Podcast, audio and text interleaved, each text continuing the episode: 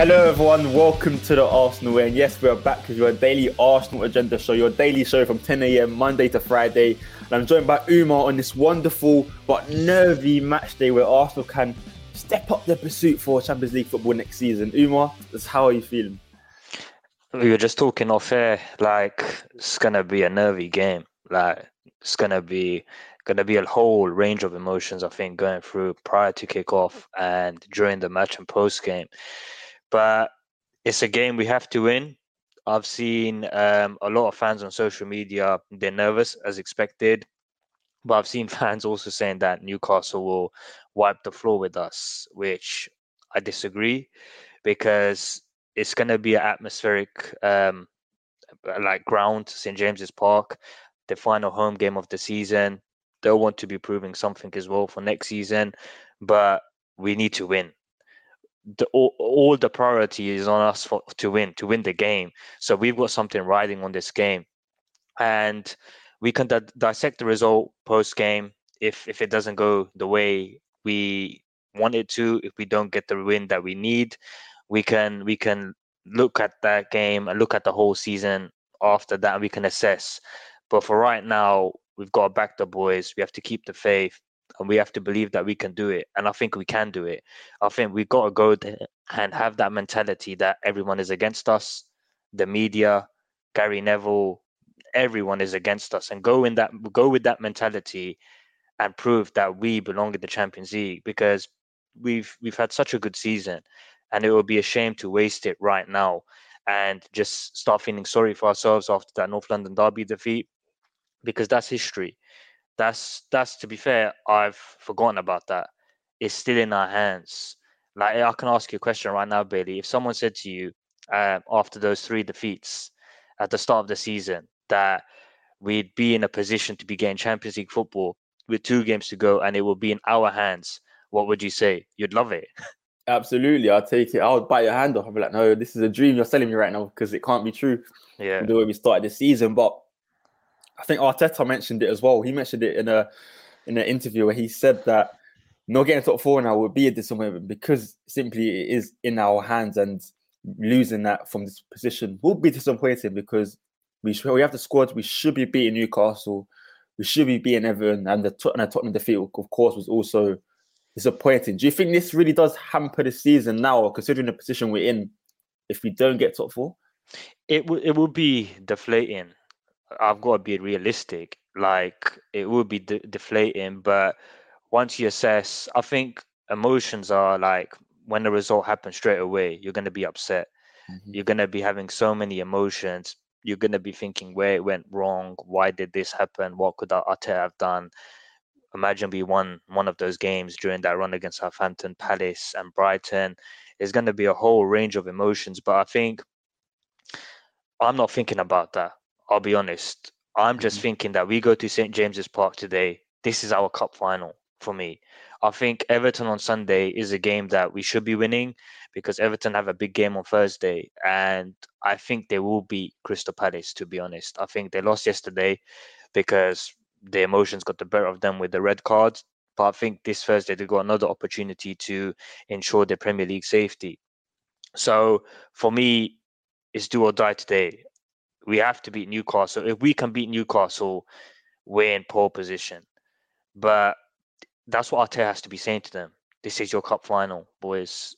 Just have that mentality. You've played such a good season 30, 36, 37 games. Just finish it off. Just get back, just get, get us back into the Champions League and just show what you're capable of doing. And I think they will. I think it's going to be a nervy game. Hopefully, Ben White and Gabriel can make it. So that would be a ma- major plus. But I've just got a feeling that we're going to sneak it. It's going to be one of those games, nervy, tense, but I think Arsenal will nick it. So maybe I'm being optimistic, but you have to back the boys. So I think we'll do it. Absolutely. I hope you're right. You are. I hope I don't share the same optimism, but I am. There is a, a part of me where it says we can do it. There is a part yeah. of me where it says we can do it. But again, I've mentioned last week that Newcastle away at St James Park on a Monday night, their last home game of the season. We saw how it went for West Ham, yeah, Manchester City when it's your last home game of the season. You usually you tend to play better because, of course, you want to bow, bow out in a good way. So it will not be easy. And of course, Newcastle will be knocking on the door next year. So it's a great chance for them to say, hello, look, we're going to give you a little bit of a taste of what's to come next season, and you're going to be challenging with us. So there could really be really could be a point of uh, bragging rights for Newcastle to say, yeah, we stopped you getting top four. Next year, we're going to come above you in the top four race. But we shall see. It is a tough game. But Umar, Jeffrey Moser in the comment section does agree with you with about the importance of the Newcastle game, as he says it's a do or die game since we lost to Tottenham, and now they are two points ahead of us. Mark Sampson says, I am hopeful for a win. I really want a win, but I have a little nervousness in the back of my head that will capitulate tonight and Newcastle will come away with the three points. Afsar underscore Gunner says Newcastle is a very good team. Their midfield is strong and their forward is better than ours. Wilson over Eddie any day. And just moving on to the next topic, Umar, talking about forwards, and it seems that Arsenal are about to make their first summer transfer signing. Of course, it's not a big name, but it is a player from Brazil named Marquinhos from Sao Paulo. No, now he's going to join for around three million pounds. Umar. He will join in the pre-season tour, and then Arteta will assess if he goes out on loan or if he stays and fights for a place. What's your thoughts on this signing, quickly, Umar? It's it's a low risk signing. I think um, for three million pounds, you can't complain. There's been a lot of praise for the player um, in Brazil, um, Sao Paulo. A lot of journalists have praised him a lot, and we've taken advantage of a loophole in his contract. And I like the fact that we're exploring the Brazilian market. We got Gabriel Martinelli. Um, we've had interest in the past with Palmeiras' is Danilo, um, the midfielder. So we're exploring that market, which is good. So maybe the signing won't be a signing that he'll come straight into the team this summer. Maybe he'll come in for the preseason tour in uh, America and we'll assess it from there.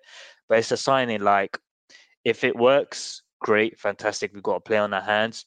But if he goes on loan and Mikel Arteta thinks he he doesn't have the right credentials to be a first team player for Arsenal, we can sell him for a profit. So it's it's a low risk deal for me. I think it's not going to really impact our transfer plans for what we want in terms of attacking players. Gabriel Jesus, the links are intensifying. I think that could be possible, and I think that will be done. So I think that's just a signing. Like it's, it's similar to what we've done in the past. We've like we've bought players in who sometimes can make an impact, but can also go on loan, have spells out on loan, and then we can assess them a year on. So I think this is going to be similar, but a lot of people have complimented him. A lot of people have likened him to the likes of Vinicius. Um, so it's a low risk signing for me. If it works, it works great. It's fabulous. If it doesn't, it's not the end of the world. So I- am happy with it because it's not going to really affect our transfer plans moving forward. Absolutely. You've seen what happened with Gabriel Martinelli. Yeah. Six million pounds on a Brazilian fourth fourth division from Ituano, I believe, and look how that turned out. Now God knows how much he would be worth now. I'd say upwards of 50 million. So it can work out, or it can go the other way. You think of uh, Takuma Asano, of course, came into the squad but didn't play a game. It could go that way. But again, Arsenal still made some profit. So it's a, it's a, it really is a win-win situation. I don't think you can lose from that. He does look a promising player, and you know, wingers from Brazil they tend to have that flair about them. So let's hope Marquinhos has that and he does succeed in an Arsenal shirt because Arsenal need a right side right side midfielder to, to battle Saka. I think Saka at times he looks burnt out towards the end of the season. It was last season and the season before that. He to looks tired due to the pressure he has on him and the responsibility. So it will be good to sometimes give him a little bit of a rest and bring someone in from the right hand side. Of course, Pepe could be leaving the club. It looks like he will be leaving the club anyway because yeah, his recent performances have suggested that, but we shall see. And Umar, but with Gabriel Jesus, now uh, Fabrizio Romano quoted that City are demanding between 55 and 60 million euros. That means 15 million pounds in, in, in British currency in, in sterling. So is 50 million pound worth it? Because he only has one year left on his contract. Should Arsenal be paying that much for Gabriel Jesus? It depends. It's it's a good question because it depends who's interested in Jesus as well, and you don't want to be in a position where come the come this summer we're waiting for Gabriel Jesus to get him on a free, but we someone else pulls the trigger because then you'll be regretting that. I think. So for me, we've it's not my money. So they if if they like Jesus and if they think he's the right striker for Arsenal moving forwards, put the money on the table.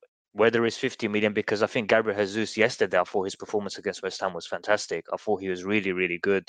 So if he's the target that Mikel Arteta wants, if he's the target that Mikel Arteta has told the Kroenke ownership that this is the player I want, give him a striker. Give let's not let's not dilly dally and wait for next summer. So in the in the hope that he will be a free agent because we could be regretting that. So put the money on the table. I think 50 million for a player like Jesus is worth it. He's done it at the highest level in the Champions League. He's done it at the highest level for Manchester City in the Premier League, and I think he's he's coming to his peak. To say, I think he could improve further because I think right now at Manchester City, he's been a player who's been in and out of the team. He's sometimes been put on the right hand side. He's sometimes been played or up front, but sometimes he's not been in the team at all. Sometimes he's on the bench. So I think if he comes to Arsenal, I think he can blow because I think he's the type of player that has all the credentials, has all the ability in the world.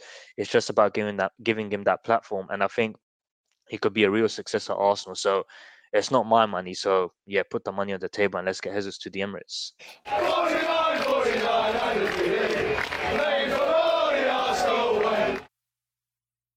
Let's get Jesus to the Emirates. Umar claims. Let's see. I, am yeah. His performance yesterday really did impress me. I think that was a real striker's performance. Even his work rate, his his unselfishness in the team. I think it shows he would work at Arsenal as a number nine. I would, I would like to see him. Just the 50 million does feel me does feel a bit like that's a bit too much for someone who has a mm. year left in his contract. But as you said, if you've identified that player, you need to get him, him whatever it takes. To be honest, but guys, make sure to leave your questions in the comment section because we will come, we'll answer them towards the end of the show be sure of that. But you know, the final segment of the show is William Saliba. Now, of course, yesterday uh, he got voted uh, young player, young Ligue 1 player of the season, Ligue 1, sorry, player of the season. And with Arsenal's current defensive troubles, how does that make you feel? Positive or like, oh damn, I wish we had them in the squad right now?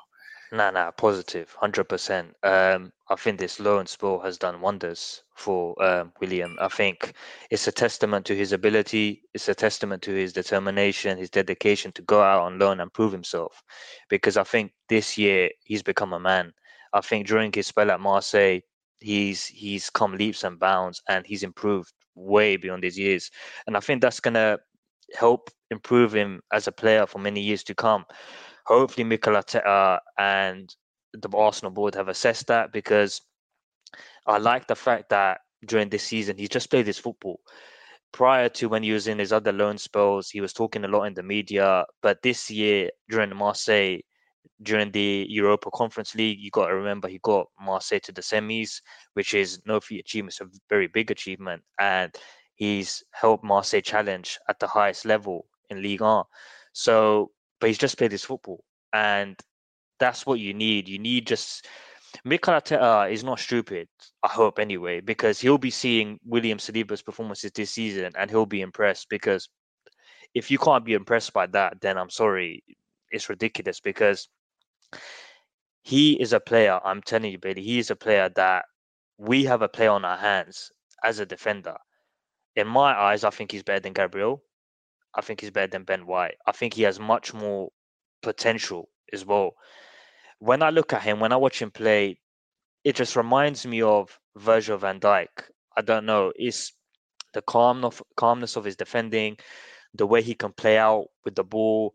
And you got to remember, he's a baby.